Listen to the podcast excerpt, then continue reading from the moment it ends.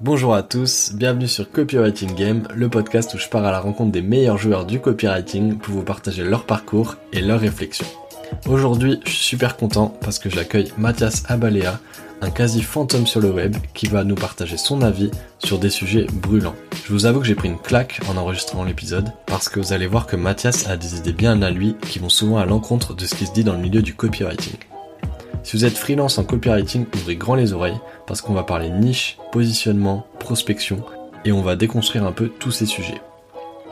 Au programme de cet épisode, pourquoi le copywriting n'est pas le meilleur business à commencer aujourd'hui, pourquoi se nicher sur une thématique ou un service est la pire idée qui circule en ce moment, les 5 manières de se spécialiser méconnues par 95% des freelances, comment ne plus jamais avoir peur de la concurrence en freelance, et faut-il aller sur un marché non éduqué au copywriting?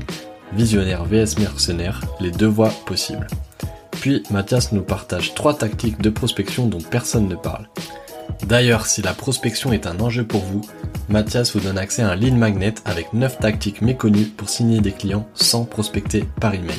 Vous pouvez cliquer sur le lien en description du podcast pour recevoir le document gratuitement. Aujourd'hui, je suis avec Mathias Abalea, un quasi fantôme sur le web, et pourtant, il est bien implanté dans le copywriting game. Mathias, je suis très heureux de t'accueillir. Comment vas-tu? Yes, bah merci Victor euh, pour l'introduction. Euh, ça va très bien. Tu veux te, présenter un peu? Ce que je te propose, c'est bah voilà parce que tu as, une agence, tu as aussi un programme. Ouais, aujourd'hui, euh, du coup, j'ai un programme pour copywriter que je les accompagne sur l'acquisition client. Euh, pourquoi? Parce que euh, j'étais copywriter freelance et donc après j'ai monté une agence.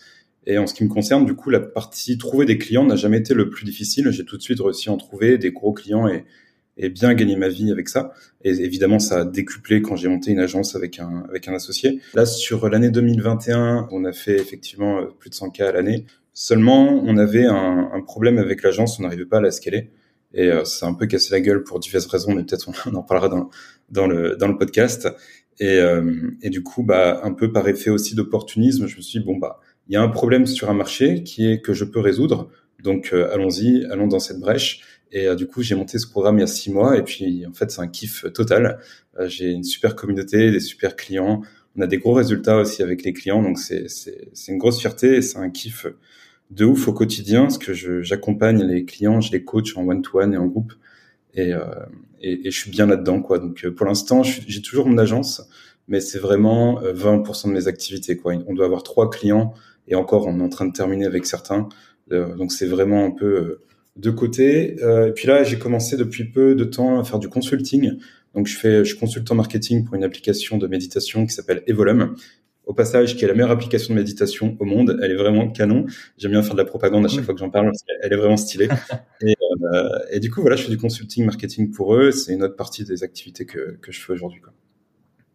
Ok, donc pour bien situer, tu as commencé en copywriter freelance, tu as trouvé tes, tes, premiers clients assez rapidement, as donc euh, avec des infopreneurs. Ensuite, tu as monté l'agence Propaganda et aujourd'hui, tu as ton programme qu'on va en parler qui accompagne donc euh, des copywriters sur les sur les bases des méthodes de prospection que tu as appliquées pour toi et tu gardes l'agence de côté, mais le gros de ton activité aujourd'hui, c'est plus euh, ton programme et du coup, tu as encore tes clients avec l'agence, c'est ça? Ouais, tout à fait. Tout à fait. Euh, il y a juste, tu vois, le, au tout début, j'ai pas commencé comme freelance copywriter. Et c'est aussi pour ça que ça a été ah facile quand je me suis lancé en tant que copywriter, c'est que je faisais de la publicité Facebook d'abord euh, pour des business dans le dur et ensuite des business euh, digital. Et puis après, donc au bout de un an de media buying, je me suis lancé dans le freelancing en tant que copywriter après un an, quoi. Et comment ça s'est passé du coup euh, ce switch entre euh, bah, publicité Facebook et, copywriting?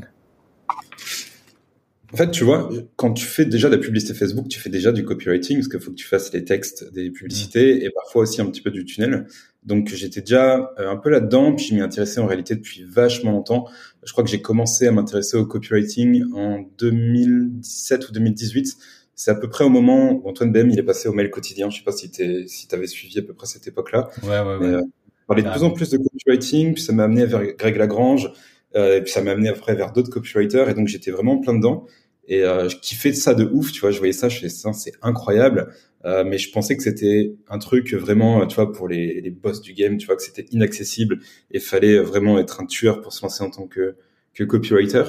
Euh, donc j'ai pas fait ça tout de suite. J'ai préféré faire autre chose qui me semblait plus accessible avant de me lancer vraiment en tant que copywriter. Tu vois, j'avais un gros syndrome de l'imposteur euh, à ce moment-là. Euh, enfin, je sais pas si on peut appeler syndrome de l'imposteur ou est-ce que c'est un syndrome, tu vois, est-ce que c'est un syndrome de l'imposteur ou est-ce que c'est euh, juste me dire bah oui effectivement le copywriting c'est compliqué et euh, lance-toi peut-être quelque, dans quelque chose de plus simple pour démarrer. Peut-être il y a enfin c'est peut-être pas juste un syndrome de l'imposteur. Parce qu'en réalité aujourd'hui tu vois enfin putain je, par, je suis parti là. euh, en réalité, tu vois, aujourd'hui, il y a plein de gens qui commencent par faire du copywriting tout de suite. Mais en vrai, je trouve pas que c'est vraiment une si bonne idée que ça. Euh, parce que le copywriting, c'est vraiment, tu vois, 360. C'est-à-dire que tu vas avoir vraiment la vision marketing, comprendre les tunnels de vente, euh, comprendre bah, tout ce qui est psychologie humaine aussi, tu vois. Et puis, quand je dis comprendre, ça c'est que la première étape, parce qu'après, il faut les intégrer. Et entre la compréhension et l'intégration, il faut des tonnes, enfin des heures et des heures et des heures et des heures de pratique, tu vois. Et euh, donc ça me semble compliqué de démarrer par du copywriting tout de suite. Après pourquoi pas, hein, il y en a qui s'en sortent très bien comme ça, mais en tout cas voilà, moi dans ma vision c'était pas possible à ce moment-là, donc j'ai préféré faire de, de la publicité Facebook qui est juste en réalité quelque chose d'assez technique, tu vois, euh, qui n'est pas compliqué et euh, qui permet de quand même bien gagner sa vie sans trop trop travailler et puis euh, et puis j'ai pu me former au copywriting et après me lancer tranquillement euh, quand j'ai vu une opportunité après, derrière de le faire quoi. Yes. Je, voulais euh, qu'on on en parle après, mais vas-y, tu m'as lancé du coup. On peut on peut en parler. Ouais, le, le copywriting, euh, c'est vrai que bah il y a un peu une hype là depuis un depuis un an là-dessus, et euh, t'as quand même ce, ce discours qui fait que tu peux te lancer dans le copywriting facilement. Euh, qu'en deux mois tu te formes au copywriting et puis après derrière tu peux tu peux trouver tes clients. Mais la réalité, c'est que enfin toi et moi, on discute avec euh, beaucoup de copywriters et c'est quand même un vrai job et c'est beaucoup de enfin faut faut s'accrocher pour pour faire du copywriting pour euh, pour être indépendant et pour réussir à, bien gagner sa vie en copywriting. Donc euh, donc toi tu penses que c'est vraiment pas le truc à démarrer direct. Tu penses que c'est mieux d'avoir déjà certaines compétences un peu plus transversales en amont avant de avant de switcher vers le copywriting? Euh, en tout cas, moi, c'est ce que j'ai fait, donc euh, c'est difficile, tu vois, de. Enfin, je préfère parler de ce que de ce que de ce que j'ai fait moi pour dire aux autres, ouais, c'est. Enfin, je sais pas. Bon, attends, je, vais répondre à la question. Euh, pour moi, déjà dans tous les cas, il faut que tu connaisses le marketing et il faut que tu comprennes les tunnels de vente. Ouais. C'est obligatoire. T'es pas obligé d'y passer mille ans non plus, hein. mais pour moi, il faut au moins comprendre ça avant de te avant de te lancer en tant que que copywriter ou en même temps, tu vois. Et après, oui, effectivement, c'est pas évident du tout. Après, il y a quand même des moyens de rendre ça euh, plus accessible et plus facile, euh, notamment en comprenant ce que c'est le first move advantage. Et en fait, tu vois, quand je faisais la publicité Facebook, en réalité, j'étais très nul en publicité Facebook, euh, parce que je m'étais jamais vraiment formé et j'avais pas l'argent pour me former à l'époque, euh, parce que je gagnais 600 euros par mois, quoi. Donc acheter des formations, ça, c'était, c'était pas possible. Et, ouais. et pourtant, j'ai pu faire des publicités Facebook apprendre à le faire en regardant des articles de blog et avoir des résultats pour mes clients. Parce qu'en fait, mes clients, comme ils étaient au niveau local, il n'y avait pas de concurrence. Et donc, quand tu es le seul à faire ce que tu fais, bah, tu es forcément le meilleur, en fait, parce que tu pas de concurrent. Et donc, je faisais des publicités bah, dans, dans ma ville, donc par exemple pour des salles de sport, et je ciblais uniquement au niveau local. Tout le copywriting était vraiment très local aussi, ce qui fait que bah, les gens ils pouvaient juste, euh, enfin, il y avait rien d'autre. En fait, c'était, j'avais pas, il y avait pas d'autres salles de sport qui faisaient de la publicité sur Facebook. Donc même si tout n'était pas ultra optimisé, bah ça marchait bien quoi. Et, euh, et même on a vraiment des résultats incroyables. par contre, si j'avais fait ça, par exemple, je m'étais lancé dès le départ, euh, genre publicité Facebook pour e-commerce, ce qui est un, ce qui est extrêmement concurrentiel du coup, bah là je me serais fait éclater quoi, clairement. Euh, je, Parce que déjà je ne comprenais pas comment scaler les budgets, je, il y a plein de trucs que je comprenais pas, donc je me serais fait, fait éclater de ouf. Et pareil pour un copywriter, si tu te lances dans un marché qui est ultra sophistiqué, ça va être dur ou quoi. Mais si tu trouves un marché qui est plus euh, ouvert, si tu trouves un marché où il y a moins de concurrence, ou si tu trouves un moyen de te positionner euh, sur un truc qui est accessible, pourquoi pas hein, Parce qu'il y a plein de trucs à faire qui sont pas très très compliqués et qui, qui marchent. Moi, je regarde là sur un, un, membre de mon programme. Euh, c'est un bon copywriter pour le coup, mais il fait il fait des, des des emails pour des e-commerçants, il n'a pas besoin de se casser trop la tête, quoi, tu vois. Tu fais un, email de panier d'abandon de, panier et une séquence d'abandon de panier, ça va, tu vois, il n'y a pas besoin d'avoir trois ans de copywriting dans les pattes pour le faire, quoi. Donc je pense que si on rentre dans le détail, tu vois, je pense que c'est possible de se lancer tout de suite en tant que copywriter, mais démarrer tout de suite par les trucs les plus difficiles, ouais, ça, ça peut être un peu chou, quoi, en fait. Ouais, ouais, parce que tu, tu parlais de tunnel de vente, mais au final, là, le, tunnel de vente, c'est quand même, euh, du coup, pas mal euh, infopreneur. Euh, si, euh, si par exemple, je sais pas, moi par exemple, j'ai un de mes clients, euh, je fais principalement du cold emailing pour pour ce client-là. en vrai, il me demande juste que mon email, il y a un bon taux d'ouverture, un bon taux de clic et et, et c'est tout, tu vois. Et y pas, j'ai pas la vision tunnel de vente complète pour ce pour ce client-là et bah ça m'empêche pas de qu'on me paye pour cette prestation qui est quand même une prestation euh, copywriting au final, tu vois. Ah, c'est quand même un tunnel de vente.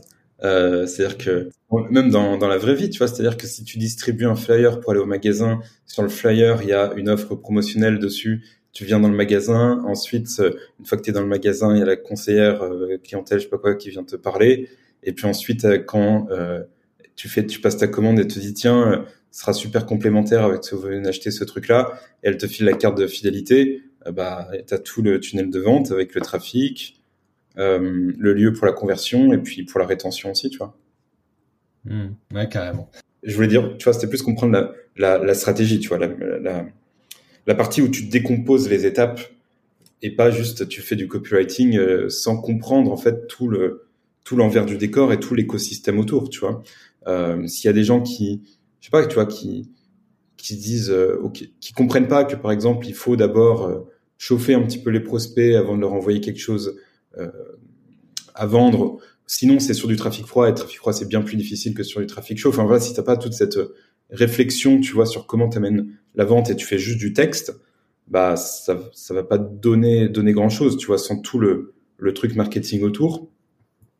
Donc c'était plus par rapport ça, tu vas avoir cette compréhension. Tu vois ce que je veux dire? Ouais, carrément, mais je suis d'accord avec toi. Et de toute façon, et d'ailleurs, ça, ça, ça me chagrine quand je vois euh, bah, qu'il y a beaucoup de coopérateurs qui justement ont pas cette compréhension globale euh, euh, de ce truc-là, et il y en a encore qui vont vendre le copywriting comme quelque chose de magique. sauf qu'en vrai, bah, si, si derrière l'offre elle est éclatée ou, ou si derrière t'as pas t'as pas un produit qui a rencontré son marché, que t'as pas déjà fait fait valider ça, que t'as pas déjà euh, checké le persona. Enfin, c'est vraiment un limite le copywriting il vient en fin de en fin de chaîne quoi. Enfin, il y a, y a, trop de trucs en amont euh, qui influencent quoi. Euh, pour moi, c'est copywriting, c'est un outil d'optimisation des conversions. C'est c'est juste ça, tu vois. On n'est pas là pour apporter euh, des ventes ou créer des ventes. On est là juste, bah, il y a un truc qui marche et on veut que ça marche mieux, quoi. Ouais. C'est ça. Et je reviens sur ce que tu disais euh, un peu avant quand tu parlais de, de trouver son marché, etc. Ça me fait une belle transition sur euh, sur un mot qu'on entend énormément euh, dans le domaine du copywriting, c'est c'est la niche. L'idée un peu que que beaucoup défendent et je sais que t'es pas forcément d'accord avec tout ce qui se dit, donc on va en parler.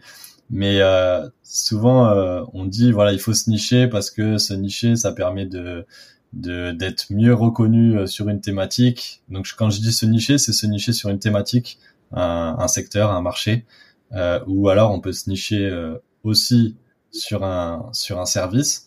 Qu'est-ce que tu penses de ça déjà?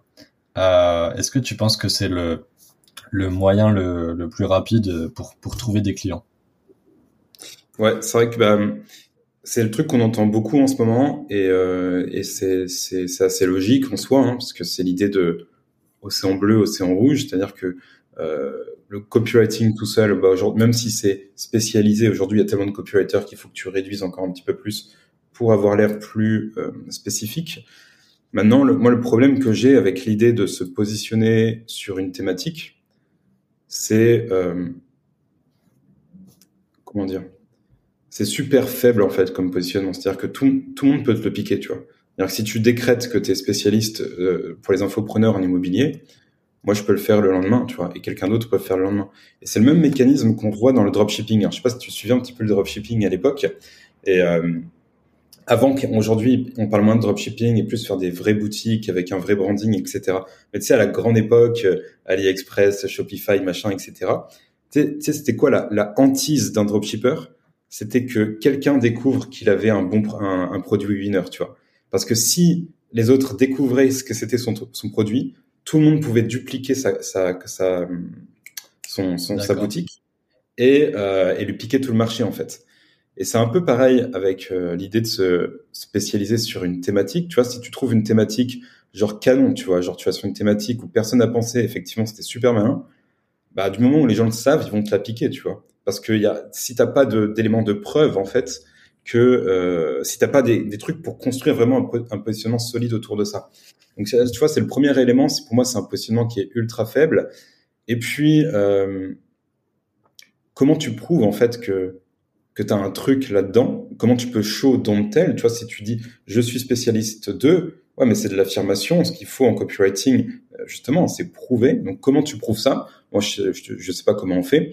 La seule manière que je vois qui semble un peu pertinente, c'est que si tu es déjà dans le marché, si tu travailles avec des formateurs en investissement immobilier, par exemple, si tu es toi-même investisseur, là, effectivement, tu as une grosse preuve, en fait, que tu comprends et que tu peux dire vraiment à ton client, ouais, je te comprends et je, peux vraiment travailler pour toi parce que je sais exactement qui sont tes prospects parce que je le suis en fait en, quelque sorte.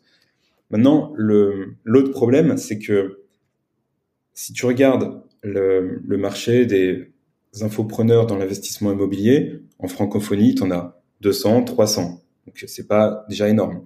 Tu regardes ensuite euh, le nombre de personnes qui peuvent être en position de recruter un copywriter. Donc, comme on a dit tout à l'heure, tu vois ce que tu disais, il hein, faut déjà qu'il y ait des gens qui fassent des ventes, qui ont déjà une preuve de concept. Donc, tu réduis encore plus. Tu regardes ensuite après ceux qui n'ont pas déjà un copywriter. même s'il y a du turnover, tu peux venir plus tard, c'est pas grave. Mais voilà, tu enlèves ceux qui ont déjà un copywriter. Tu enlèves ceux qui veulent, ils veulent pas avoir un copywriter. Il y a des gens qui veulent pas avoir un copywriter dans leur équipe. Hein. Et ça marche, ça veut pas dire que ça marche pas pour eux. Hein. Euh, Peut-être y en a qui veulent faire eux-mêmes leur copywriting, ils ont aucunement l'intention de le déléguer. Donc tu enlèves tout ça, ça fait déjà une partie. Et au final, il te reste combien de potentiels clients, tu vois, à l'instant T? Bah, pas grand-chose. Donc pour moi, quand tu cumules tous ces trucs, je me dis, mais c'est pas vraiment la meilleure façon de se positionner. Pourquoi tout le monde fait ça quoi tu, En fait, je comprends pas. En fait, quand j'ai commencé à, à m'intéresser, tu vois, à étudier un petit peu ce que faisaient les autres copywriters quand j'ai lancé mon programme, je voyais qu'ils faisaient tout ça et je comprends pas la, enfin, je comprends la logique quand on regarde à première vue, tu vois, mais quand tu creuses un petit peu le, le, truc plus en détail, je trouve que c'est c'est claqué quoi, tu vois, c'est claqué au sol le truc.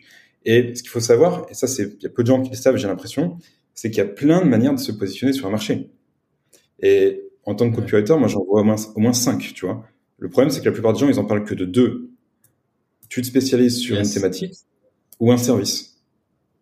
Bon, ben vas-y, du coup, là, tu es obligé de nous déballer les cinq, là. T'es... Oui, merde. euh, du coup, thématique, service. La troisième, qui me semble beaucoup plus intéressante, et c'est ce que je partage pas mal aujourd'hui, c'est de te spécialiser sur un problème. Parce qu'un problème, à la fois, c'est pour moi spécifique et en même temps universel. C'est-à-dire que tu n'es pas en train de réduire la taille de ton marché. Un problème de génération de, de, sessions stratégiques, par exemple, donc d'appels de closing, c'est partagé par tous les gens qui font du coaching, du consulting, peu importe le domaine. Ça peut être partagé également par des startups. Donc, si, si tu sais comment faire en sorte que les gens viennent au téléphone avec, euh, avec ton client, tu, tu sais résoudre ce problème, t'as un putain de business en fait. Et si tu sais vraiment le faire, t'as ta solution qui est propriétaire, tu vois. T'as vraiment diagnostiqué le problème, t'as vraiment ouais, as vraiment diagnostiqué le problème. À partir de là, t'as réussi à créer une solution propriétaire, l'avoir testé une fois, deux fois, trois fois.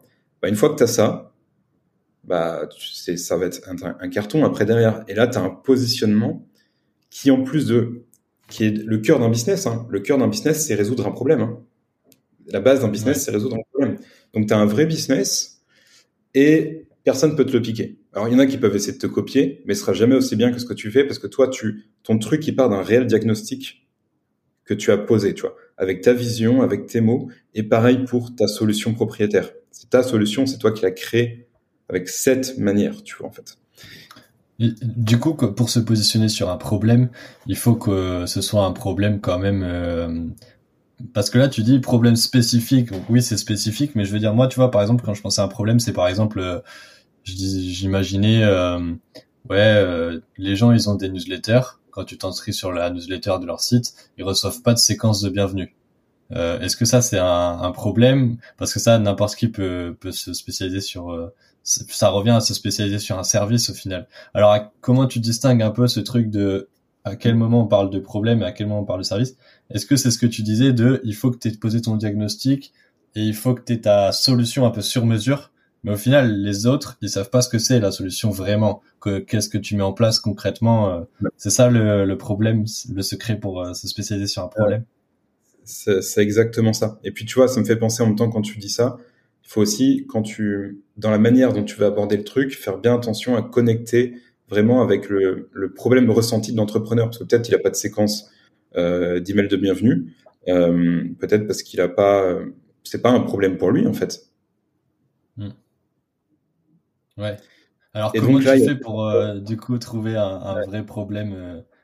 Le mieux, c'est toujours ça. C'est trouver un problème qui est donc je reprends l'acronyme de de Stanley dur, douloureux, urgent et reconnu. Et là où il y a personne qui se propose de le résoudre. Évidemment, tu trouves pas ça chaque matin, tu vois. Ce serait bien, tu vois, sinon on serait tous riches. Et quand je dis tous riches, euh, c'est vraiment le cas, tu vois et, je prends toujours cet exemple-là pour, pour, pour montrer ce point. Tu vas à un festival avec tes potes, c'est l'été, tout le monde veut faire la fête, etc. Sauf que quand tu rentres dans un festival, tu peux pas rentrer avec tes bouteilles. Donc soit tu arrives à les planquer et passer avec, soit bah, tu t'arrives pas et du coup tu es obligé d'acheter, consommer sur place, tu vois. Et sauf que ça coûte ultra cher et c'est dégueulasse. Et tu vois, là tu as, un business qui vend des produits ultra chers et dégueulasses et qui pourtant qui fait beaucoup de rentrées d'argent. Euh, parce qu'ils ont, ils sont positionnés au bon endroit. Il y a un problème dur à résoudre, tu vois. Et, ça, évidemment, tu en trouves pas. Tout est une question. Tu en trouves pas tout le temps, tu vois. C'est pour ça qu'il faut faire beaucoup de recherches pour trouver l'angle parfait et comment réussir après à, amener ça sur ton marché. Donc c'est tout un, il y a tout un travail de, colossal de recherche à faire. Après tout, la recherche, c'est la base du travail d'un copywriter.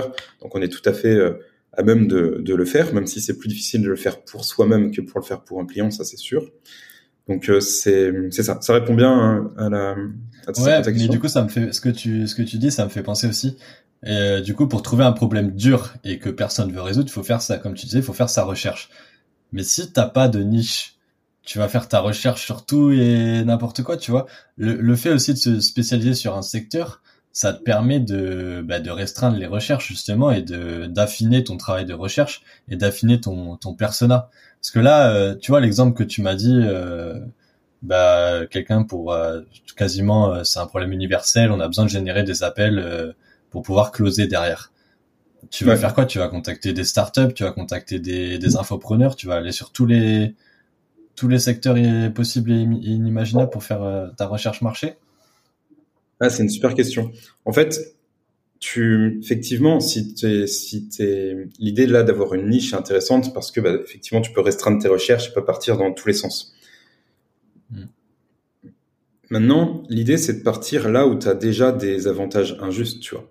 Si par exemple, tu connais bien un secteur parce que tu t'y intéresses profondément depuis un bout de temps, commence par là. Mais par exemple, si tu te dis, euh, je vais m'intéresser par exemple à la séduction, tu peux dire juste la niche de la séduction ou te dire bah, les coachs et formateurs en séduction. Déjà, tu vois, ça restreint un, euh, tu vas pas te dire les coachs et formateurs en séduction, tu vas te dire les coachs et les formateurs. Donc déjà, tu restreins et tu affines ta recherche. Parce qu'encore une fois, le problème d'un coach en séduction pour son business exactement les mêmes problèmes qu'un coach en développement personnel ou un coach en euh, marketing ou un business coach.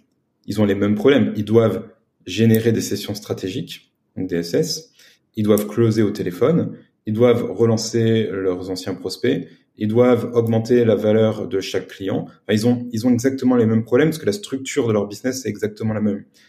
Donc euh, pour répondre à ta question, je partirai d'abord sur des choses que je connais déjà et que je sais, tu vois. Moi aujourd'hui, quand je suis en train de réfléchir ou en train de rechercher un problème sur lequel je pourrais me positionner, parce que c'est un travail que je fais tout le temps, euh, c'est-à-dire que euh, même si euh, j'ai pas l'intention de changer de business ou quoi que ce soit, c'est un travail que je fais que je fais tout le temps parce que ça fait partie de mon métier en fait en quelque sorte quand je fais de la recherche.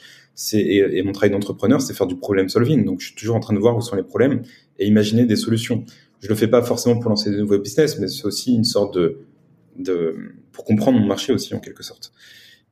Et bah, je, je, je pars pas sur des marchés que que je connais pas du tout, tu vois, ou qui m'intéressent pas.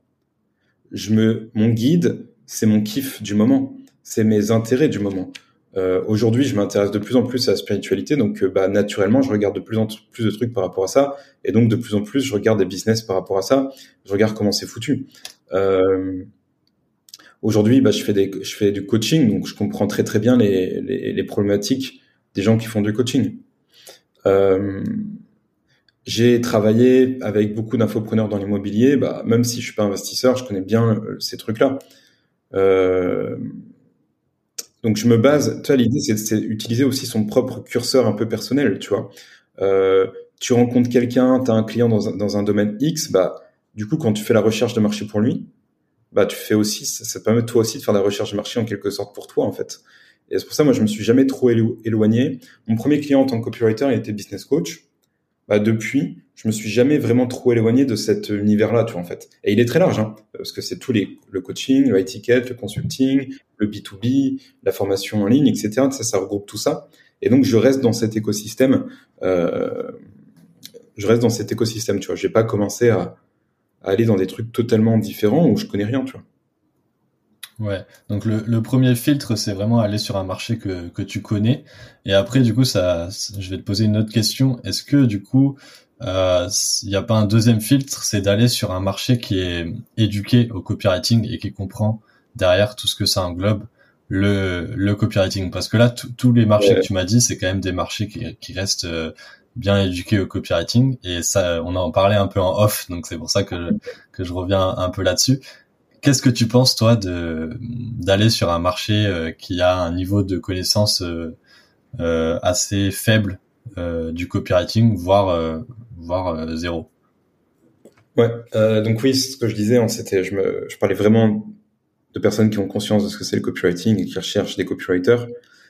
Et euh, cette, question-là, vraiment, enfin, si tu es juste purement rationnel, logique, bah oui, tu vas vers des gens qui ont conscience, quoi.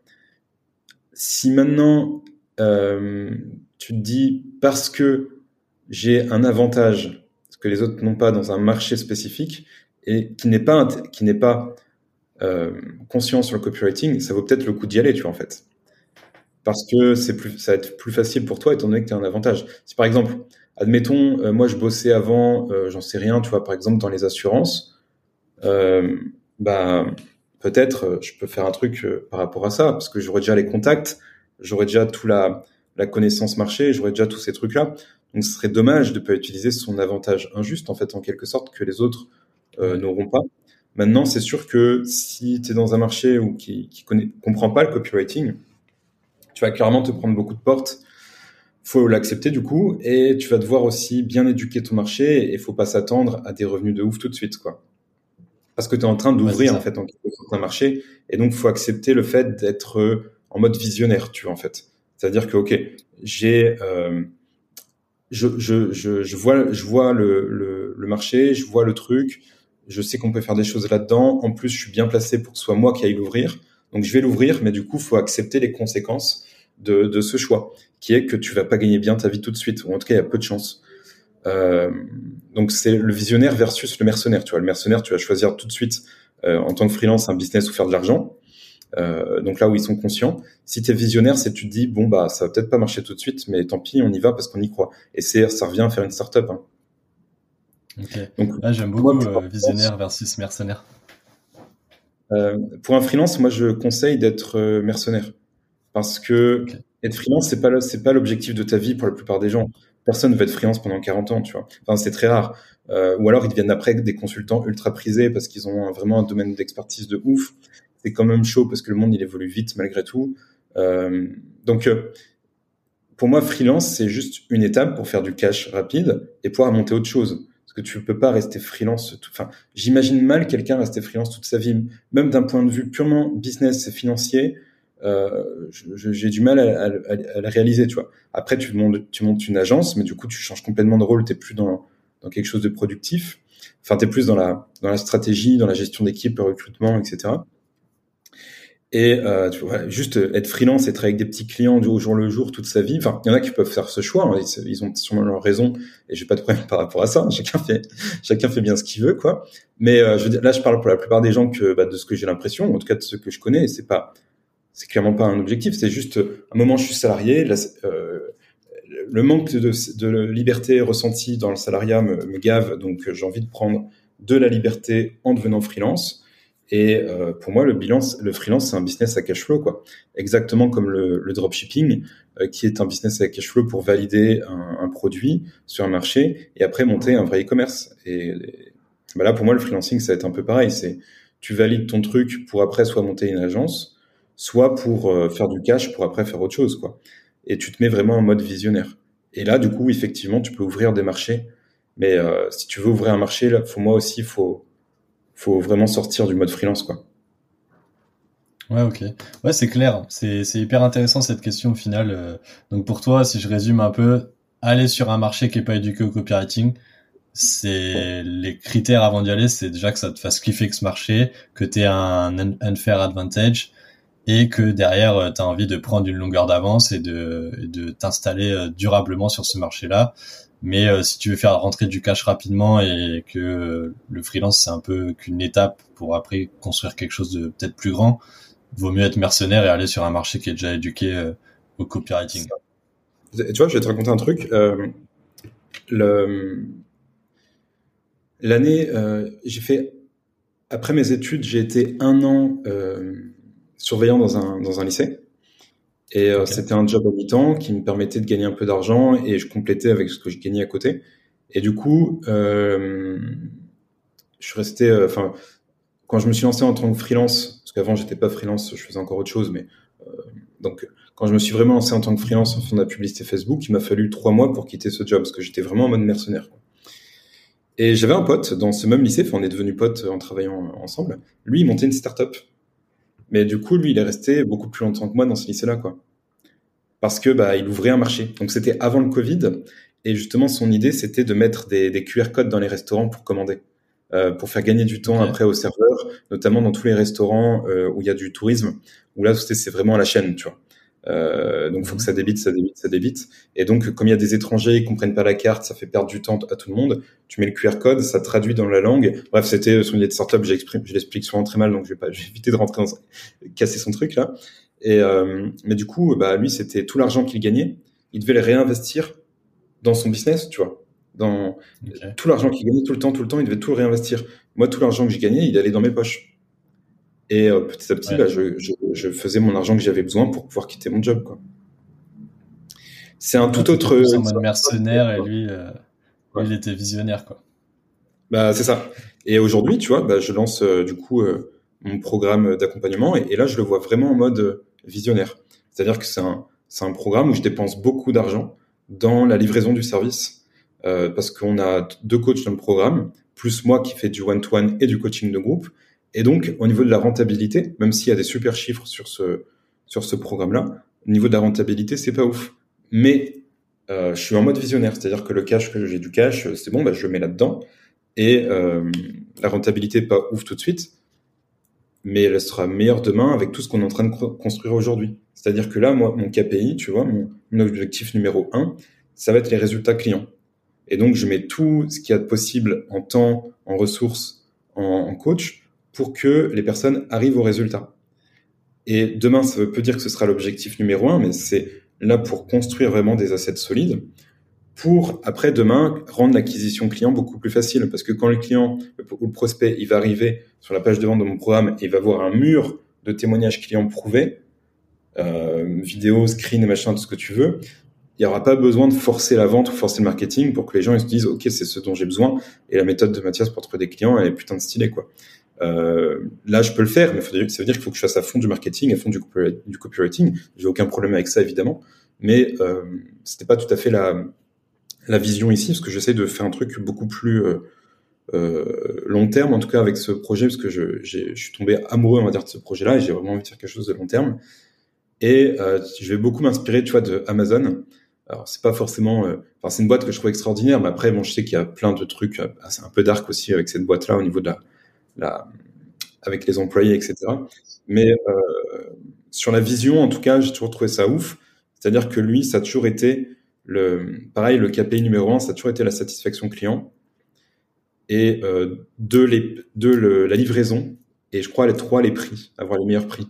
Et du coup, par exemple pour le 2, pour la livraison, comme il trouvait que ça allait pas assez vite de livrer les gens chez eux, il a construit son propre système de shipping, tu vois. Ce qui fait qu'aujourd'hui, il est capable dans certaines villes de livrer le jour même les clients et sinon c'est en un jour, quoi, tu vois. Et ouais, ça a pris des années, mais du coup aujourd'hui, c'est ils ont des assets que tous les autres n'ont pas, et du coup, bah c'est la boîte la plus, enfin c'est la plus grosse boîte du monde, je crois, et personne peut peut leur piquer ça, tu vois, en fait, en quelque sorte, parce que toi en tant que client, tu as le choix, soit tu vas sur une autre boutique certes c'est peut-être spécialisé, c'est peut-être cool, etc. Et ça veut pas dire que les autres types d'e-commerce sont, ça, ils peuvent pas rivaliser. Mais du coup, tu as l'autre côté où tu dis, ouais, Amazon, au moins c'est safe, ma carte est déjà enregistrée, tout est rapide et je peux être livré demain. Et en plus, les prix sont les meilleurs. Ce qui est complètement ouf, quoi.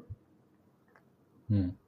On va, parler de, ton programme et de tes expériences avec, euh, les, formations et, et, le coaching. Mais juste avant, euh, on, a, on a parlé des différentes méthodes pour se positionner et tu m'as dit que tu en avais cinq et on s'est arrêté à trois. Donc, euh, grave chaud, on a parlé de les deux que les gens connaissent, donc le service et euh, le secteur, et on a parlé du problème. Et euh, voilà, j'ai pas envie de frustrer euh, les auditeurs. Ils vont dire ah, ils sont arrêtés à trois. Et même moi, je suis curieux d'avoir les deux autres. Donc, je suis grave chaud si on peut finir sur les, les deux les deux autres euh, moyens de se positionner que, que tu vois. Et après, on embraye avec formation, ton programme et, et coaching. Donc, euh, c'est quoi le, la quatrième, euh, la quatrième méthode euh, pour se, se positionner? Je te rassure, Victor, ce sera, tu pourras garantir à tes écouteurs, ce sera un, un podcast garanti 100%, non, aucune frustration. Voilà. Donc, euh, la quatrième, c'est sur le, le style. Parce qu'on est copywriter, tu vois. Et euh, si on a un style d'écriture qui se démarque, bah, et euh, qui plaît aussi, tu vois, euh, bah forcément les gens ils vont plus avoir envie de travailler avec toi parce que tu vois tu tu montres que tu écris différemment, que tu as ton propre style, etc. Par exemple, dans, la manière dont j'écris, il y a beaucoup euh, beaucoup d'humour, par exemple, et ça c'est un truc que, que, que, que je fais beaucoup, quoi, et qui est assez facile pour moi. Par contre, je vais être très mauvais pour d'autres choses. Par exemple, je vais être très mauvais euh, pour faire du storytelling. Par exemple, c'est pas du tout mon truc. Par contre, mettre des touches d'humour dans mon copywriting, ça c'est quelque chose que je maîtrise, euh, je pense bien, tu vois. Euh, et donc, ça me différencie aussi. Ouais, bah j'en profite, hein, on mettra tes, ta newsletter et tout ça euh, dans la description, mais je big up euh, à tes emails, franchement, j'aime bien moi aussi le, copywriting avec avec les touches d'humour, avec les touches d'humour, et ouais, tu fais ça très bien, donc, donc voilà, c'est c'est agréable à lire en tout ça. Donc le style, le style d'écriture. Ouais, et il y a vraiment plein de choses à faire. Hein. Il n'y a pas que l'humour du coup, hein. il y a vraiment plein plein plein de trucs. Euh, c'est quelque chose sur lequel on bosse beaucoup avec certains membres du, programme. Et la cinquième chose, c'est sur les valeurs. Et ça, c'est aussi trop souvent sous-estimé. Euh, c'est-à-dire que on recrute quand quelqu'un, quand une entreprise recrute, l'une des premières choses qu'elle va faire, c'est définir les valeurs de l'entreprise. C'est quelque chose que tu fais pas quand tu es solopreneur. C'est quelque chose que tu vas commencer à faire quand tu vas devenir, euh, quand tu vas commencer à recruter. Donc là, les valeurs de l'entreprise ou la culture. Et tu peux pas recruter quelqu'un qui n'a pas la culture de l'entreprise. C'est pas possible. Sinon, ce sera forcément un mauvais recrutement. Et donc, l'employeur, la personne qui va recruter, il a conscience de ça. Le problème, c'est que la plupart des freelances n'ont pas conscience de ça. Parce qu'ils n'étudient pas assez leur avatar. Ce qui est dommage pour les copywriters au passage. Et la culture de l'entreprise, les valeurs de l'entreprise et pouvoir montrer, je dis bien montrer, ça veut dire prouver qu'on a les mêmes valeurs. Et autour des valeurs, il y a aussi tout ce qui est vision, mission, euh, savoir-être et toutes ces choses-là. Et ça, ça fait une différence énorme. Et j'ai eu, eu, la chance, de par certains clients avec qui j'ai pu travailler, de comprendre ça très très vite. Et du coup, du coup, de, pouvoir euh, trouver facilement aussi des clients. Euh, et sortir du lot par rapport à d'autres quand, par exemple, il y avait plusieurs euh, copywriters sur le coup. Parce que la plupart des, des, freelances, ils, pensent qu'ils vendent juste leurs compétences, en fait. Mais on, n'est pas des dropshippers qui vendent des, trucs d'aspirateur à point noir ou quoi que ce soit, qui voient jamais les clients. Nous, on est au contact direct avec les clients. Et comme on sait que les gens, ils achètent à l'émotion et viennent justifier avec la raison, en fait, il faut comprendre que les gens, ils t'achètent toi d'abord, et ensuite, ils achètent tes compétences. Et c'est pas dans l'autre ordre. C'est d'abord, je t'achète toi et ensuite tes compétences. Et si c'est dans l'autre ordre, donc je t'achète tes compétences plutôt que toi, bah dans ce cas-là, je vais trouver quelqu'un qui est peut-être moins cher, ou alors je vais juste me servir de toi pour ce que j'ai besoin, et après je m'en fous en fait. Alors que quand je te recrute parce que je te kiffe, que tu as les mêmes valeurs et tous ces trucs-là, bah du coup j'ai envie de continuer de travailler avec toi parce que c'est cool en fait de travailler avec des gens qu'on apprécie. Euh, quand euh, tu vois, c'est un exemple que j'aimais bien donner, euh, quand on était au collège, tu vois, et qu'on devait faire un exposé d'histoire, bah la prof elle nous laissait la possibilité de se mettre avec qui on voulait, tu vois. je pense que tu as, forcément eu ça aussi.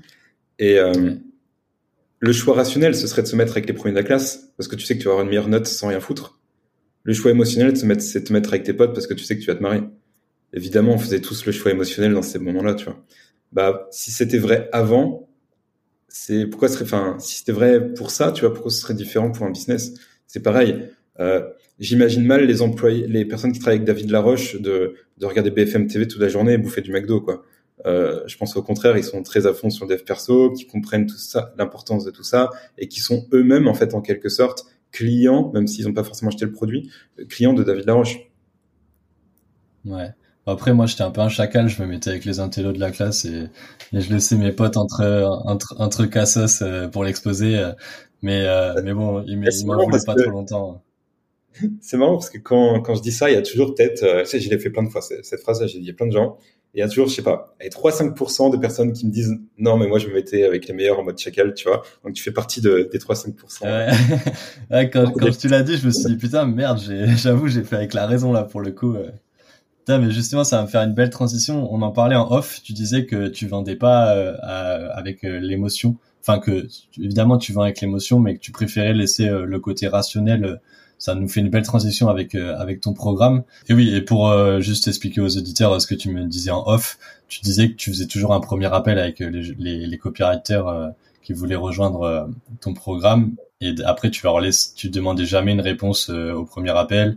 Tu leur laissais toujours un peu de temps pour bah, confirmer qu'ils sont toujours intéressés pour que derrière il n'y ait pas l'émotion qui, qui entre que en jeu dans l'achat mais vraiment euh, là je l'ai très mal expliqué tu me l'as beaucoup mieux expliqué tout à l'heure mais euh, mais en gros que qu'il y ait la raison qui, qui intervienne euh, qui intervienne après quoi ouais. donc je veux bien je suis chaud que tu nous expliques un peu ces programmes euh, donc euh, copy next door ouais bah, je réponds juste avant tu vois sur le premier truc c'est que c'est pas que je suis contre vendre à l'émotion je le fais tout le temps pour des clients etc ou même pour moi des fois hein. mais là en fait c'est plus comme mon KPI, c'est, c'est les résultats clients, mon premier KPI, bah, je peux pas avoir des gens qui vont juste acheter comme ça, sur un coup de tête, et après se dire, oh merde, fais chier, ils vont pas suivre le truc, en fait. Parce que ce que je recherche, c'est vraiment les résultats clients. À fond, c'est ce que je, je cherche le plus. Donc, en fait, c'est important pour moi, dans cette logique-là, de faire en sorte que la personne qui vienne soit là pour les bonnes raisons. Et étant donné que je vais passer beaucoup de temps avec elle, en one-to-one, en groupe, et qu'on a plein de process aussi où on traque la personne. Euh, donc on va pas la traquer chez elle, hein, mais on traque, euh, on traque les actions qu'elle met en place. Euh, si on a des gens qui sont là et qui regrettent, bah ça nous fait perdre du temps à tous en fait. Donc c'est plus par rapport à ça. Sinon j'ai aucun aucun problème au fait de faire acheter à l'émotion et de faire du marketing. J'ai aucun souci avec ça. C'est juste que là pour ce programme-là, ça, ça ça ça colle pas en fait ça ça marche pas. Mais demain je le ferai sans aucun problème, sans aucune honte ou quoi que ce soit. Hein. J'ai aucun problème avec la vente. C'est juste là, comme on est dans le lancement, ça fait six mois que ce programme existe. Bah pour moi, enfin c'est peut-être vieux, mais pour moi c'est toujours un lancement euh, parce que c'est j'ai vraiment une vision long terme avec ça. Bah je, peux pas me permettre d'avoir des gens qui sont là en mode touriste quoi. Ça me fait même perdre plus de temps et d'argent qu'autre chose. Voilà, c'était juste par rapport à ça pour euh, pour expliquer. Et du coup pour euh, le programme, donc c'est un c'est un programme un peu hybride dans le sens où euh, on fait du one-to-one, on fait du groupe et il y a de la formation aussi en ligne. L'idée, c'est que tu rentres dedans dans le programme. Alors évidemment, c'est pas gratuit, mais tu rentres dans le programme et après tu payes la grosse partie de ce que tu de ce que tu vas payer. En fait, tu vas le payer avec l'argent de tes clients. Du coup, c'est assez intéressant pour euh, la personne qui entre parce que s'il n'y a pas de clients, bah, il n'y a rien, plus rien à payer. Et si il y a des clients, bah, c'est que tu es content, c'est que tu des clients, c'est cool, tu vois. Donc, ça permet en fait de financer le, moi, de mon côté, ça me permet de d'avoir le programme le plus ouf possible en termes de temps de présence de ma part et de la part des autres coachs. Et euh, ça permet au client de pouvoir entrer, même s'il peut pas tout de suite lâcher euh, un gros montant, en fait, en quelque sorte, parce que quand on est freelance et qu'on est en micro-entreprise et qu'on se lance tout simplement, bah, si tu lâches euh, un 5K, un 10K dès le départ, c'est c'est c'est pas évident, quoi. C'est même pas c'est même pas une bonne chose entre guillemets. Ça dépend de l'argent que tu as à côté en perso, mais euh, c'est pas voilà quand en micro-entreprise, vaut mieux éviter les gros gros investissements comme ça, quoi. Euh, à part si tu as beaucoup d'argent en perso, évidemment. C'est une autre chose. Bref. Du coup, il a été créé comme ça. L'idée, c'est que euh, nous, on va vraiment aider les personnes sur l'acquisition client uniquement, parce que c'est le plus gros problème. Hein. On, on, va évidemment aider les personnes sur leur copywriting, notamment en donnant du feedback, c'est-à-dire qu'on a plusieurs sessions de coaching. Chaque semaine, on a cinq coachings de groupe. Les gens, ils viennent euh, quand ils peuvent et quand ils veulent. Ils viennent pas aux cinq, évidemment. Je leur conseille pas de venir aux cinq. Je conseille de venir une à deux fois par semaine. Et sur, euh, dans ces coachings de groupe, ils ont du feedback sur leur copywriting. Donc, c'est comme ça qu'on les aide surtout à travers le copy. Il y a également une partie formation en ligne pour progresser en tant que copywriter, mais c'est pas le cœur du programme. Le cœur du programme, c'est l'acquisition client. Et comment ça se passe? En gros, il y a une formation en ligne avec des étapes. Et à chaque étape, on fait un coaching one-to-one ensemble, donc euh, avec moi. Et euh, on fait déjà un feedback sur ce que tu viens d'apprendre. Et ensuite, on travaille, on brainstorm ensemble sur ton positionnement, sur ta stratégie et sur ton plan d'action. Donc c'est vraiment après un travail qu'on fait en, individuel. Dans la formation, j'enseigne les grands principes de ma méthode et après on affine ensemble. L'idée c'est que ce soit vraiment personnalisé, c'est-à-dire que tu es vraiment une, une façon d'acquérir des clients qui te ressemblent, dans lequel tu vois du sens et du kiff. Parce que si tu trouves des clients d'une manière qui te fait pas kiffer, eh ben le jour où tu n'as plus besoin de clients, tu arrêtes de chercher des clients. Et quand tu arrêtes de chercher des clients, tu deviens dépendant des clients que tu as et de l'argent que tu as. Et quand tu es dépendant des clients que tu as ou de l'argent, bah l'argent, il suffit qu'il y ait une merde XY et tu dois claquer un montant et du coup, tu n'as plus d'argent. Et quand tu as des clients, il suffit qu'ils te saoulent pour XY raison ou que tu t'éclates plus dans, la mission que tu fais pour lui, mais tu vas quand même devoir continuer parce que tu n'as pas d'autres choix, tu n'as pas d'autres options. À l'inverse, quelqu'un qui travaille tout le temps sur son business, qui est tout le temps dans la aller chercher des clients, il peut dire fuck à n'importe quel moment à tout et à tout le monde.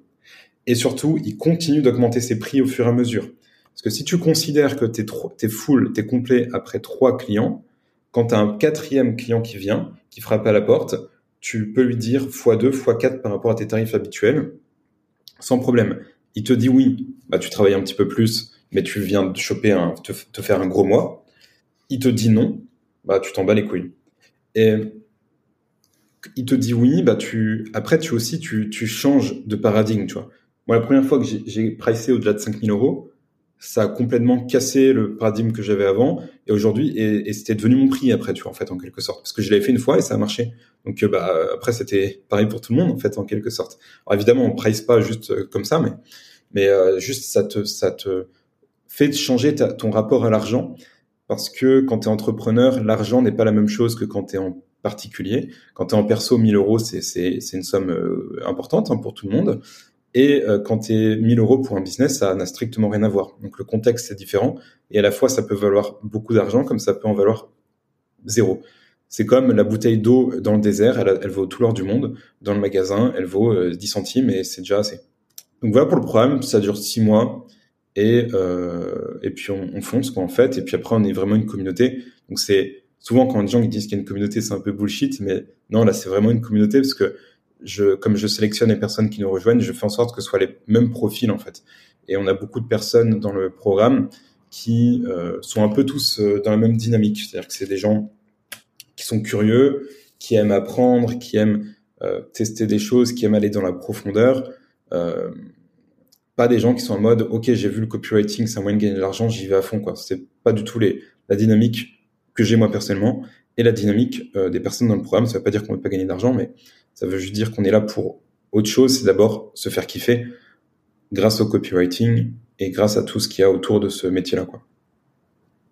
C'est sûr que en tant que freelance, euh, quand tu as compris comment euh, comment tu arrives à trouver des clients et t'as quand t'as réussi à t'approprier une méthode de prospection, euh, t'es un peu le king après derrière euh, parce que tu sais que tu seras jamais euh, tu seras jamais tout nu, tu seras jamais sans rien, t'arriveras toujours à te démerder et t'auras une marge de négo pour bah, pour les nouveaux clients et tu seras pas dépendant de de tes clients actuels. Tu sais, la plupart des gens disent je veux des clients, mais en fait c'est une façon de penser qui est mauvaise. C'est plutôt faudrait se dire je veux être un bon vendeur parce que du coup par effet ricochet, si tu es un bon vendeur, tu auras des clients. Et donc, ça veut dire concentre-toi sur les compétences pour le faire, pour être un bon vendeur. Et donc, ça va forcément demander de pratiquer. Et du coup, par effet ricochet, tu auras des clients. Et si tu dis je veux des clients, bah, quelqu'un peut te dire ok, tiens, je te donne le client. Mais après, comment tu fais quand on a besoin de nouveau? Et tu sais, c'est un peu la même métaphore que vaut mieux apprendre à quelqu'un à pêcher plutôt que lui donner des, des, poissons, tu vois. Ouais, ouais. Ouais, carrément, bah, c'est sûr. Euh, tu disais que c'était une formation hybride entre un peu formation en ligne et coaching. Euh, du coup, je vais avoir deux questions. Première question, c'est quoi un peu ton rapport avec euh, avec les formations en ligne? Parce que du coup, il y en a, ça ça fleurit euh, de plus en plus sur le web ces dernières années. Maintenant, bah, ça choque plus personne de suivre une formation en ligne. Donc, il y a beaucoup. Enfin, c'est devenu un gros business. Euh, je sais pas quelle est ton expérience avec les formations en ligne. Et, en tout cas, Qu'est-ce que tu penses et pourquoi ce choix de, de faire euh, un, accompagnement hybride? Ouais. En fait, euh, il y a, je crois que c'était il, y a, un an, un peu plus. Euh, il y a, je travaillais pour un gros client qui était lui-même copywriter et qui est un excellent copywriter, bien meilleur que moi. Et donc, je lui rends ma copie sur le Google Doc et je vois sur le commentaire du Google, tu vois, ton mécanisme unique et aussi weak qu'une gazelle dans la savane. Oh putain, c'était ultra violent là comme ça. J'ai pris cher au niveau de l'ego. Et en fait, juste ce retour, même s'il n'était pas euh, ultra bienveillant, quoi, euh, ça m'a fait juste le fait que quelqu'un me le dise en direct, euh, ça m'a fait comprendre l'importance du mécanisme unique. Je savais déjà ce que c'est, je comprenais déjà le truc, je l'avais, je, j'étais déjà au clair avec ça, tu vois. En fait, juste cette phrase-là, le feedback qu'on m'a fait à ce moment-là, ça m'a créé le déclic de ouf. Et je savais déjà ce que c'était. Préciser, euh, est-ce que tu peux préciser du coup pour euh, le mécanisme unique En fait, pour euh, quand on fait un business, donc on dit à la personne, on va lui résoudre son problème. Tu es au point A, on va t'amener au point B. Tu es à l'île de l'enfer, on va t'amener sur l'île du paradis. Comment on va t'emmener? Eh ben, C'est grâce à notre, notre mécanisme, en fait, grâce à notre moyen d'y arriver. Et en, et en marketing et copywriting, ce que tu veux, c'est pas avoir juste un mécanisme, tu veux avoir un mécanisme unique. Parce que si tu as juste un mécanisme, ça veut dire que tu as le même mécanisme que tous les autres. Et donc, pourquoi acheter chez toi plutôt qu'un autre? Donc, ce sera juste parce que tu es moins cher et c'est pas le plus intéressant. Si tu as un mécanisme unique, tu es incomparable. C'est juste toi ou personne d'autre parce que tu as vraiment la bonne solution. Et surtout, quand tu vas avoir un mécanisme unique, tu veux, en plus de l'impression qu'il va être nouveau pour la personne, donc la nouveauté vend, en plus que c'est nouveau, donc il y a de la curiosité, la curiosité vend également, tu vas pouvoir dire, et, c'est ce que tu vas devoir dire dans ton mécanisme unique, qu'il est plus facile, plus rapide et plus simple que tous les autres mécanismes qu'il y a eu dans le passé. Et en fait, ça vient, permettre aussi, ça permettre aussi de montrer ces éléments de, persuasion, mais surtout de dire à la personne, si tu as échoué dans le passé, c'est pas parce que tu es nul, c'est pas parce que tu pas capable, c'est parce que euh, c'est pas de ta faute en fait, ce qu'on vient lui dire, c'est parce que tu n'avais pas le bon le, bon outil, tu vois en fait en quelque sorte. Est-ce que ça vient créer chez le prospect, le prospect, ça vient créer de l'espoir. Ok, putain, j'ai pas réussi à perdre 10 kilos. C'est pas parce que j'ai pas le bon métabolisme, c'est pas parce que je suis feignant, c'est pas parce que machin, c'est pas parce que machin, c'est parce que juste, euh, par exemple, il y a trop de glucides dans euh, mon alimentation, tu vois. Et si j'enlève ce truc-là, et bah du coup, sans rien faire, beaucoup de manière ultra simple, sans avoir à aller à la salle de sport, sans avoir un machin, sans avoir un machin, je vais pouvoir atteindre le poids de forme que je veux avoir. Donc le mécanisme unique est totalement bidon, c'était juste pour l'exemple. Euh, et, et c'est ce qu'on veut, c'est ce qu'on veut communiquer au client pour qu'il achète chez nous et pas chez quelqu'un d'autre. Et donc voilà, j'ai fait un mécanisme unique qui n'était pas assez bon, parce qu'évidemment, il suffit pas juste de dire j'ai un mécanisme unique, il faut que le mécanisme unique soit bon et tous les éléments de preuve et tous ces trucs-là que je viens de raconter, il faut que ce soit vraiment canon à chaque fois et que ce soit. Enfin, c'est un gros travail hein, d'avoir un vrai bon mécanisme unique. Il y a très peu de clients d'ailleurs qui ont un, bon mécanisme unique de base, donc souvent il va falloir le créer pour eux. Donc c'est tout un travail de marketing à faire. Et donc, euh, voilà, je me prends ce, ce, feedback dans la gueule et, euh, et tant mieux en fait, euh, tant mieux. Je suis pas, ça fait mal sur le moment un petit peu, mais très, enfin après, t'es pas non plus en train de chialer, tu vois. Et, euh, et au pire, c'est pas grave. Le, quand tu prends des feedbacks comme ça, forcément, au début, il y a ton ego qui est, qui est, qui est piqué. Et si t'es pas trop con, bah après, tu, tu vas essayer de comprendre. Et du coup, ça m'a créé un vrai déclic. Pareil, encore avant, euh, j'avais un client qui avait pété un câble parce qu'il y a une semaine, genre, ça, je travaillais plusieurs mois avec lui, et pendant une semaine, on n'avait pas fait d'offre. Genre une, tu vois. Genre une semaine avec le directeur marketing, on n'avait pas fait d'offre. Et il a pété un câble. Et seulement, je comprenais pas trop, tu vois. Je sais pourquoi il pète un câble, juste c'est une semaine, tu vois. En plus, le business se porte bien, il fait des millions et tout, tu vois. Pourquoi il, pourquoi il va me faire chier pour une semaine où il n'y a pas d'offre, tu vois? Et après, j'ai compris que, ouais, mais en fait, pourquoi il fait un million? C'est parce qu'il fait des offres tout le temps, en fait. Hmm. Et pareil, c'est tous ces feedbacks en direct qui, qui prennent une, une, une, autre ampleur que quand c'est dans une formation, même quand c'est des trucs que tu sais, euh, quand tu sais déjà. Et puis évidemment, je me suis aussi fait coacher et j'ai vu la différence entre avant où je consommais beaucoup de formation et le moment où je me suis fait coacher. Et puis tu vois, peut-être un, un, dernier truc pour bien enfoncer le couteau là. je suis pas anti-formation non plus, mais je trouve que c'est pas ça qui a le plus d'impact. Euh, la plupart des formations, elles sont pas faites par des formateurs, elles sont faites par des marketeurs. En général, elles sont pétées, c'est pété à l'intérieur, c'est mal fait, les vidéos sont super chiantes, c'est long, tu t'ennuies, t'as pas envie d'aller jusqu'au bout, quoi, en fait.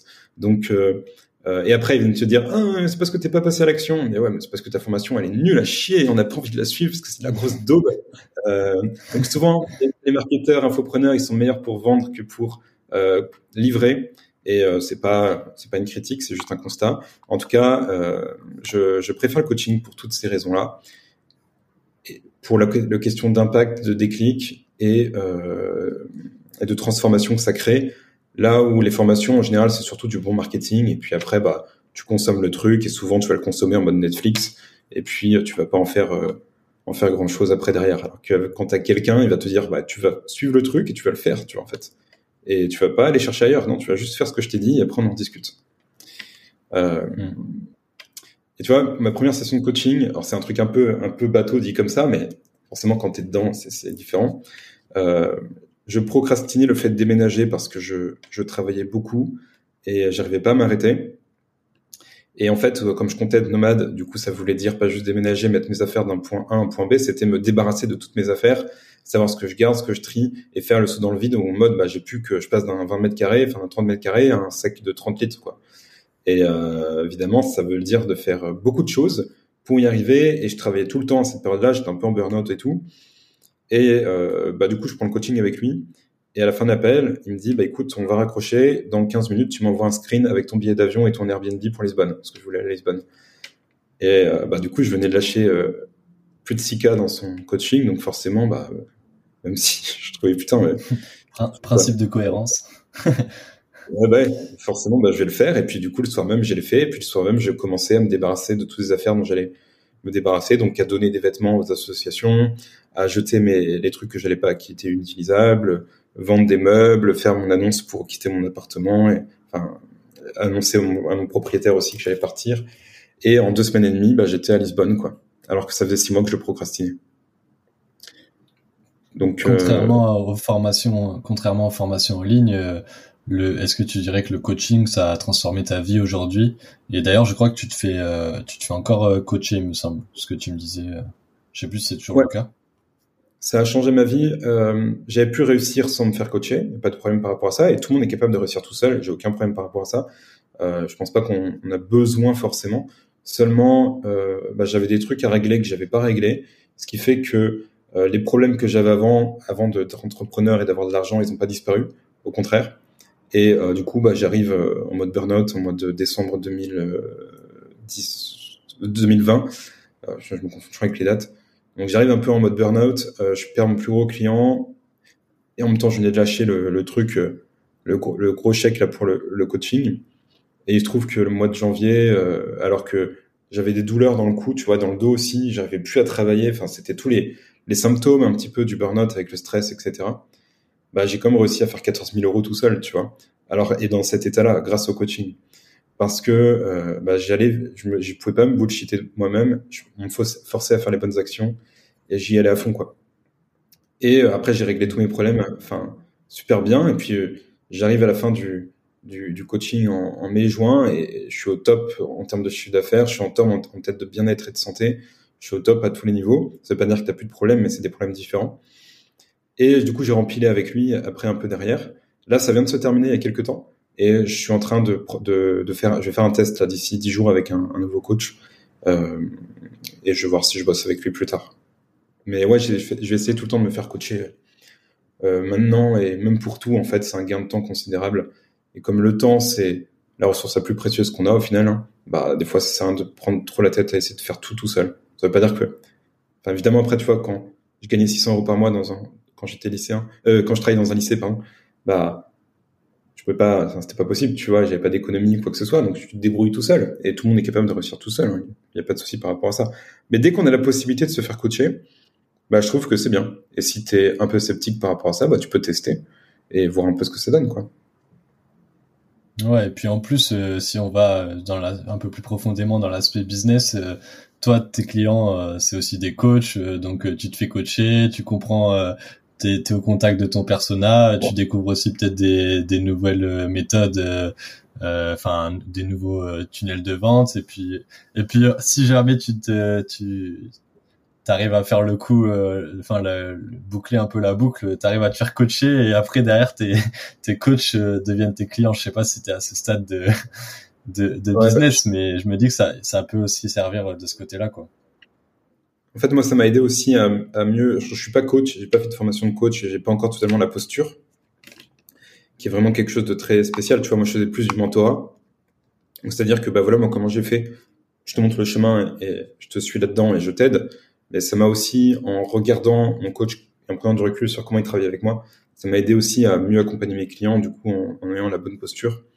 Euh, et, euh, et tu vois, oui, et, le coaching en soi, je, l'ai rentabilisé tout de suite, mais j'aurais pu le rentabiliser de plein d'autres manières, de par le, notamment le réseau que j'ai pu développer, parce que c'est un, coach qui, qui accompagne des gros entrepreneurs, euh, plusieurs entreprises qui font des millions d'euros, il y a aussi des influenceurs, des sportifs de haut niveau qui l'accompagnent.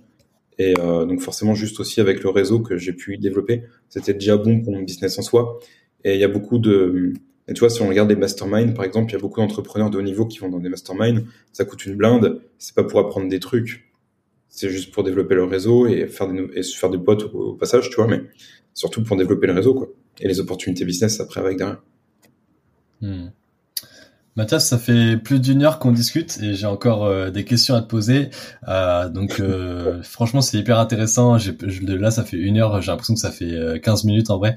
donc limite, il faudra que, que tu reviennes sur le podcast parce que j'ai, enfin, il y a plein de sujets et depuis tout à l'heure, j'ai appris plein de trucs. Donc je pense que les auditeurs sont, sont hyper contents. Euh, si on focus sur ton programme, il y a le cœur du sujet, c'est quand même de trouver des clients. Le problème, euh, du coup, pour le coup là, c'est un problème qu'on disait, c'est un, problème dur euh, pour beaucoup de freelance. Euh, moi, avant avant cet enregistrement, j'ai lu un document que tu m'as partagé et qui m'a mis une grosse claque. Donc un document qui, qui, vaut de l'or, on peut dire. Où tu parles de plusieurs méthodes de prospection parce que j'ai l'impression aussi que par rapport à ça il y a il y en a ils voient une ou deux méthodes alors qu'il y a beaucoup de méthodes de pour trouver des clients et pour prospecter.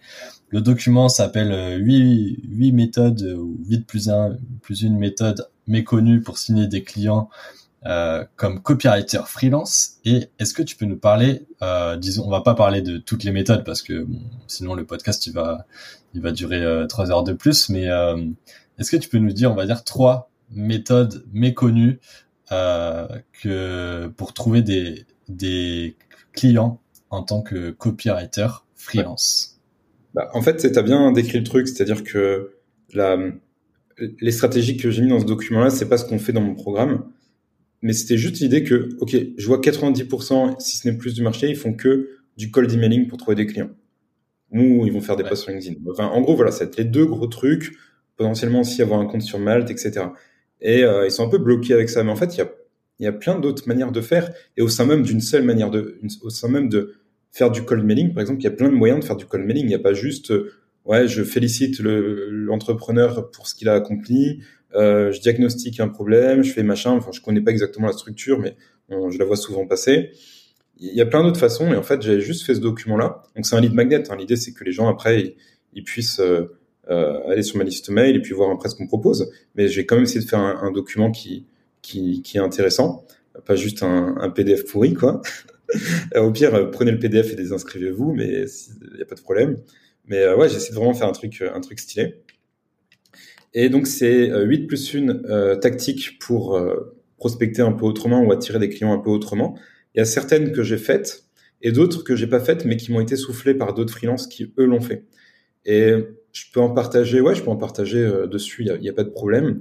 Il y en a déjà une, c'est se faire inviter sur des podcasts, par exemple, ou se faire inviter dans des euh, programme de personnes. Donc par exemple, tu as un client qui a un, qui a un, qui fait du qui est dans la niche du make money ou je sais pas des choses comme ça, bah tu vas lui proposer tiens, est-ce que ça te dirait que je fasse un, un, un, atelier dans ton programme, un workshop avec tes clients où je leur montre un peu comment on fait du copywriting?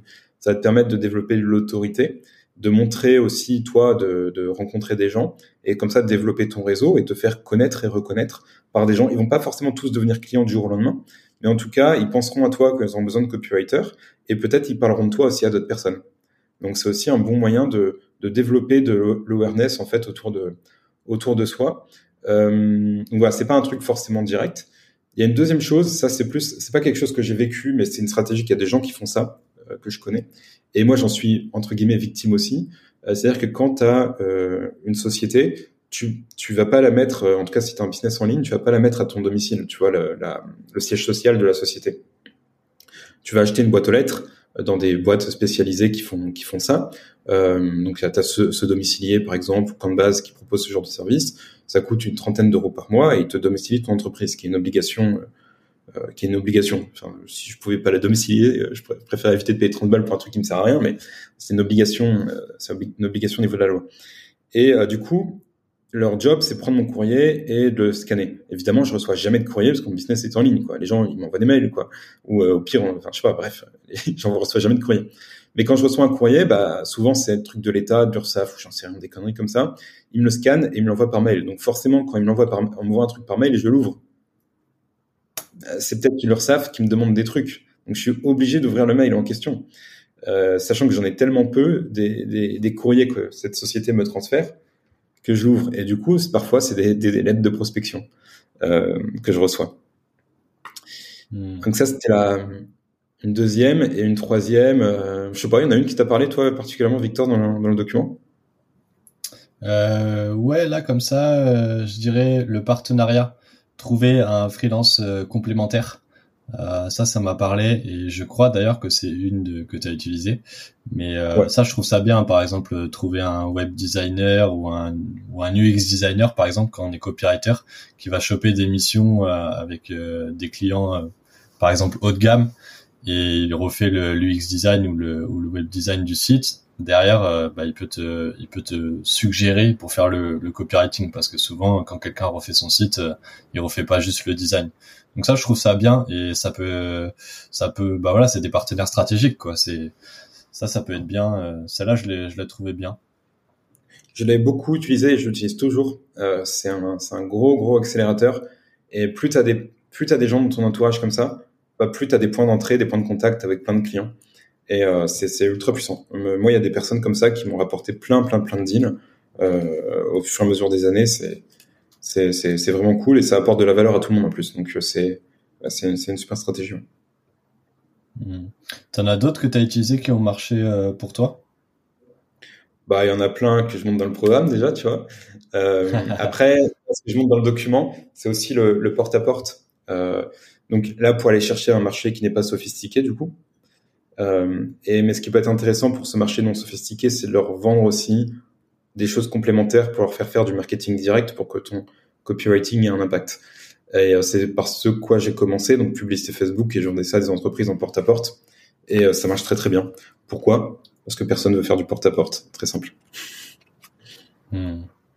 Bah de toute manière, euh, du coup, euh, c'est c'est le moment où je fais mon petit euh, call to action, mais voilà, le document, Mathias, il a accepté de de le bah, donner accès à ce document aux personnes qui qui vont écouter ce podcast.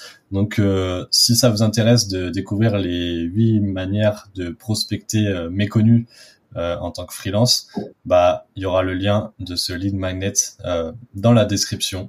Euh, voilà, et je vous le recommande. Ça, ça fait ça fait partie des, je pense, des meilleurs lead magnets que j'ai pu consulter. Et je dis pas ça parce que j'ai Mathias en face de moi dans le dans le podcast. et après, vous serez inscrit du coup à ma newsletter. Et puis, si ça vous plaît, vous pourrez continuer de, de lire mes emails. Carrément, et je conseille aussi.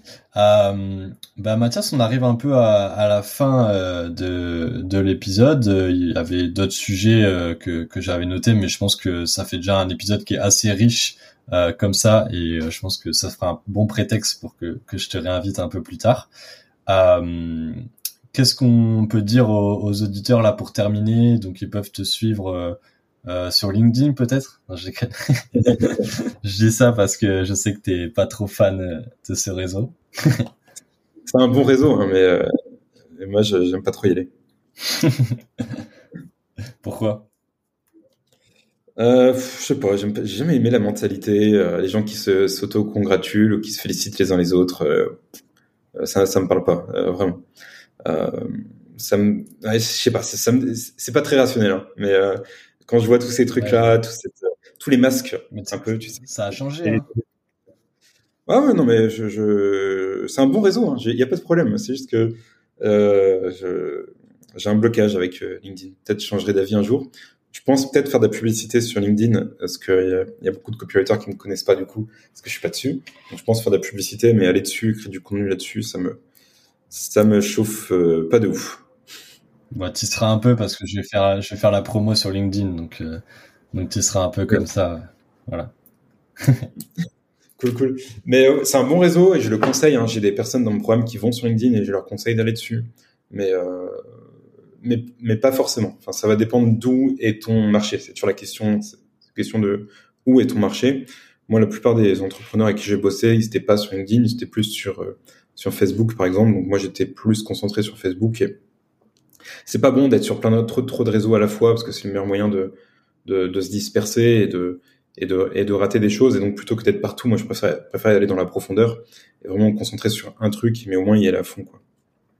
Donc, euh, pas de LinkedIn, même si, euh, pourquoi pas un jour. Et effectivement, je pense que, comme tu dis, c'est en train de changer et c'est un peu moins, un peu moins chiant que ça l'était il y a une certaine époque, quoi. Ouais. Du coup, ils peuvent te suivre. Euh, bah, je mets le, je mets le lien du link magnet et comme ça, de toute façon, ils rentrent dans, ta, email euh, direct. C'est le meilleur moyen. Euh, tu as dit, as commencé l'introduction en disant quasi fantôme sur le web et moi à terme, j'ai surtout envie d'être un fantôme sur le web. J'ai pas du tout envie d'être sur les réseaux sociaux ou quoi que ce soit. Aujourd'hui, j'utilise un tout petit peu, mais je fais surtout de la publicité dessus et euh, ça me chauffe pas. Je préfère, je préfère envoyer des emails. Merci d'avoir écouté cet épisode jusqu'au bout. Pour recevoir le document avec les 9 techniques de prospection, ça se passe dans la description du podcast. C'est 100% gratuit et je suis sûr que vous allez trouver au moins une tactique qui vous correspond. Sur ce, je vous dis à bientôt.